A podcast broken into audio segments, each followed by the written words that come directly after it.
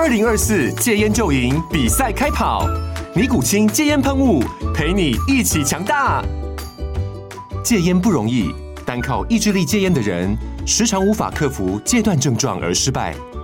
尼古清戒烟喷雾将是你的神队友，简单一喷，药品急速释放，立即缓解七大戒断症状，不限场合提高戒烟成功率。除了尼古清神队友，你还可以寻求专业医疗人员协助，一起迈向戒烟成功之路。尼古清戒烟喷雾，用科学方法戒烟，请咨询全台各大药局及戒烟门诊。本广告由尼古清戒烟喷雾、卫部药书字第零二七八三五号提供。嘉安嘉护股份有限公司，台北市中山区民生东路三段二号十楼，北市卫药广字第一一三零三零一九零号。尼古清戒烟喷雾，相伴每个新开始。你现在收听的是うさぎ社长的日本商业放送。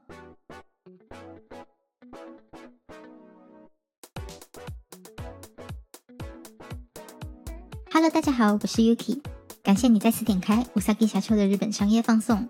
这集是 EP 零一，那我们赶快来看看上周日本发生了什么商务大小事吧。 记得周末在公园时，都会看见小朋友滑着滑板车，看起来超快乐的。小时候自己也是滑板车的爱好者。这一两年，在腹地比较大的校园里，也有看到不需要用脚自己滑的租借式电动滑板车。今天第一则新闻就是想和大家分享一下日本专为电动滑板车修正道路交通法正式上路的消息。先简单介绍一下，从七月一号开始，根据日本道路交通法，电动滑板车的分类会从原来的特殊小型自转车。变为特定小型原动机辅自转车，十六岁以上就可以无照上路。时速限制呢是二十公里每小时，建议佩戴安全帽，但不强制。车款也必须设有符合日本保安基准的刹车方向灯，无需后照灯。但在新的法规下，车上必须装设会闪烁绿色光芒的最高速度指示灯，车道、自行道甚至是人行道上皆可以行驶。只不过在人行道上，时速限制必须在六公里每小时以下。那有趣的是呢，电动滑板车在这个新的分类下，右转方式会从直接右转改为两段式右转，跟台湾的机车一样，需要做一个待转。整体来说，这次的修法对电动滑板车的限制是进行松绑的。过去日本的电动滑板车需戴安全帽，要有驾照才可以上路，时速最高也只能到十五公里每小时。而推动这个日本道路交通法修法的呢，是一间日本新创公司，叫做 Loop。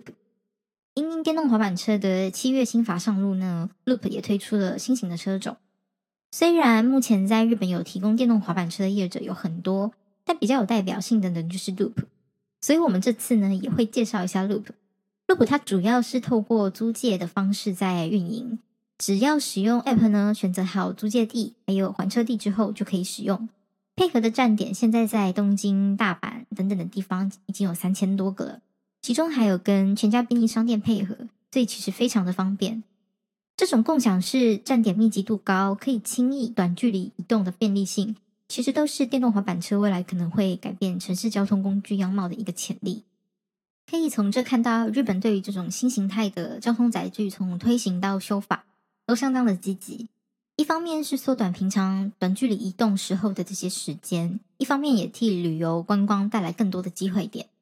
那未来日本也会大力的宣传这种电动滑板车相应的交通规则，来教育民众。最后，大家可能会关心外国人能不能租借使用。我也稍微查了一下，答案是可以。七月一号以后呢，在 Loop 的 App 上面用护照做登录就可以了。那这个 App 本身呢，也会支援英语语系，所以大家也不用担心有看不懂日文的问题。再来的第二则新闻要来聊的是台湾人一直梦寐以求的 Apple 钱包绑定又有卡功能。日本的 Mobile C 卡在上周发生的大灾难。故事是这样的：日本在六月二十四号和六月二十七号分别发生了 Mobile C 卡的系统故障问题，造成手机端的 Mobile C 卡它没有办法透过信用卡做储值。六月二十四号的系统障碍是发生在凌晨，那在隔日的午后就修复完成了。影响层面是所有的 Mobile Suica 的使用者。那造成这个系统故障的原因呢，是因为工作人员在操作系统的时候发生了错误。没想到在相隔几天之后的六二七号，iOS 装置呢又发生了无法透过信用卡储值的问题。这次发生在人流量非常大的一个下班时间，官方推特紧急发推通知，就建议急着储值的人改用现金储值。而这次的原因是 Apple 钱包系统出了一点问题，因此不只是 C 卡这边，连 passmo 这 iOS 装置的使用者也无法进行信用卡的储值。对于 C 卡的使用者来说，相继发生使用问题，大量的民众就感到非常的困扰，纷纷有人在就是 Twitter 上面说啊，回不了家啊，出不了站之类的，就很多的抱怨声。在台湾的 iOS 手机还没办法做到，就是 Apple 钱包去绑定悠游卡，所以在搭乘大众交通工具的时候，大部分的人都是使用悠游联名信用卡。那弄丢的话，就会非常的麻烦。所以啦，我们羡慕归羡慕，但是科技真的就是能载舟也亦能覆舟。日本这次发生的这种大型灾难，其实就给了我们一个很大的借镜。最后也想插播，就是今年六月的一则相关新闻。因为世界半导体的产量不足嘛，最近日本就停止发售了不记名的 C 卡和 Pasmo 的实体卡，所以这次手机装置端这边无法使用就是信用卡储值的这个大灾难，真的就是扩大了整个这个事故的严重性。再来是我们第三则新闻，这则是我们上周的老朋友赖雅虎的新闻。还记得上周说赖雅虎目前是正在紧锣密鼓的做整合吗？一直到十月底以前，其实应该赖雅虎的相关新闻都会时常出现在节目里。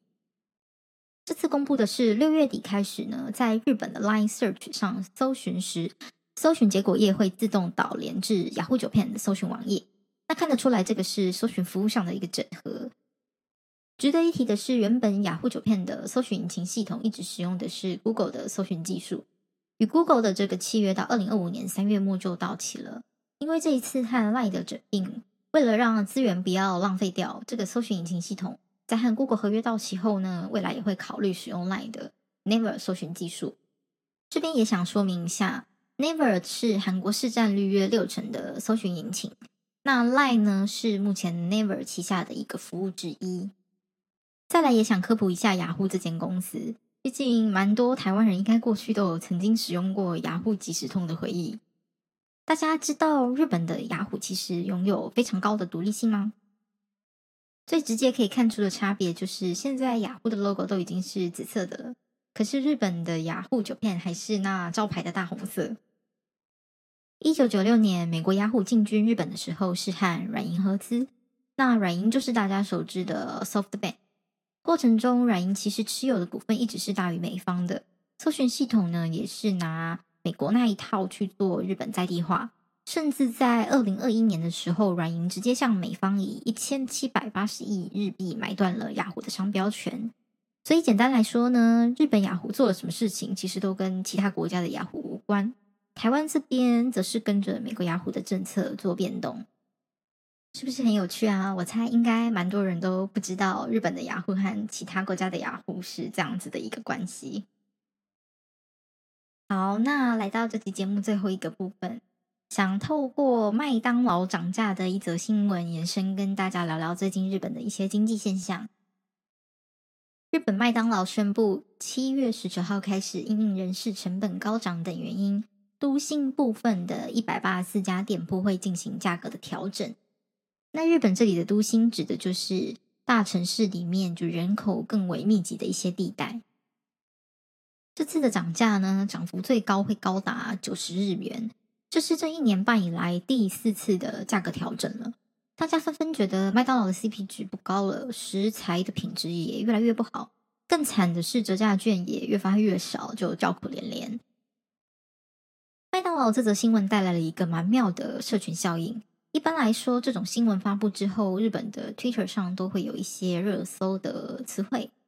尤其麦当劳这种素食连锁店啊，大家应该都会搜寻“麦当劳涨价”“麦当劳汉堡变贵”之类这种关键字。但是反而因为麦当劳涨价的新闻，Burger King 汉堡王默默被人家拉到了聚光灯下。推特上纷纷也都是称赞汉堡王的 CP 值比较高啊，或是呃宁可去吃汉堡王之类的热门关键字。在台湾，大家应该印象也是麦当劳会比汉堡王来的便宜，汉堡王是属于高阶一点的素食。甚至有人会觉得汉堡王不好吃，麦当劳才是王道。但因为麦当劳这样一直涨价，其实某种程度上，它在日本已经把自己推向和汉堡王一样的一个比较位置。一旦价格带差不多之后呢，消费者就会开始去比较两者的品质，这也是理所当然的。因为麦当劳涨价而让汉堡王的好被凸显出来，汉堡王应该也是想也没想过他们会因为这样然后爆红一波。可能也许不一定涨价之后的麦当劳就一定会比汉堡王来的贵。但两者在消费者心目中的这个距离已经被缩短了。稍微换个视角，我们再来看看日本百元店龙头大创 Daiso。其实这几年也都默默推出了一些比较高价位的商品，而不再全部都是百元商品。在台湾也是一样的现象。这虽然不是那么直接粗暴的涨价，但也是变相想办法将客单价拉高。同属百元店的 Celia。他们采取的则是专攻女性商品之类的方式，同样也是希望可以拉高每次来店客的一个客单价。好，一个是速食店，一个是民生百元店。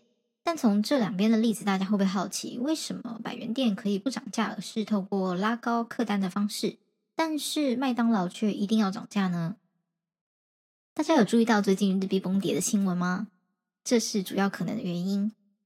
麦当劳这种外企原物料进口，因为日币贬值的关系，整个成本大幅提升，所以别无选择，它只好涨价了。但大创、Celia 这种日本企业，因为原物料可以不用进口，勉强还能以不涨价的方式去做经营，在劳动力的层面上也受到了相当程度的影响。越来越多的制造业选择在日本本地生产，造成的原因虽然很多，但主要还是因为日币贬值之后，以往在海外。例如东南亚生产的低劳力成本优势不复存在了，一样的日币薪资，可能在日本就可以请得到劳力，品质可能还更好。而原本在日本的劳动力呢，也因此就外流了，因为国外的薪资换算起来，可能还比日本本地还要高。总之，在经济不景气的影响下，日本真的是受到蛮大的冲击，尤其日币贬值在旅游业上，对台湾人来说虽然是好事，但对日本人来说就蛮苦了。虽然疫情解封后，台日两边的旅游也逐渐恢复正常，但不知道大家有没有发现，好像没有像以前一样，随处都可以看得到日本人，听到日本人讲日语。好啦，这期节目大概就聊到这边。这次尝试的内容调整，也希望大家还喜欢。最近看到很多朋友去日本玩，其实也蛮好的，一边可以促进日本的经济成长，还可以顺便体验一下这则节目有讲到的共享电动滑板车 Loop。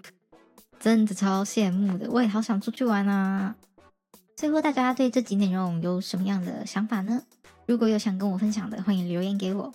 用 Apple Podcast 的朋友们，如果顺便帮我留个五星评分，我会超级感谢。那么，うさぎ社长的日本商业放送，我们就下次见啦，またね！